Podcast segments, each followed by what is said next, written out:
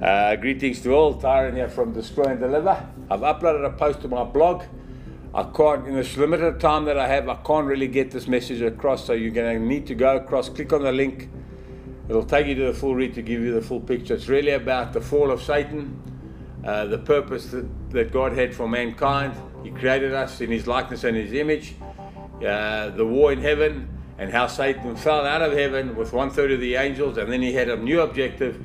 His objective was to deceive mankind. He deceived Eve, and then from there, what happens is he deceives Eve. Mankind, Adam and Eve, gets cast out of the garden, and now he has other objectives. And what are these objectives? And that's what I look to, to cover and unpack. So, the enemy's tactics, too. Click on the link. Signing out, Tyron.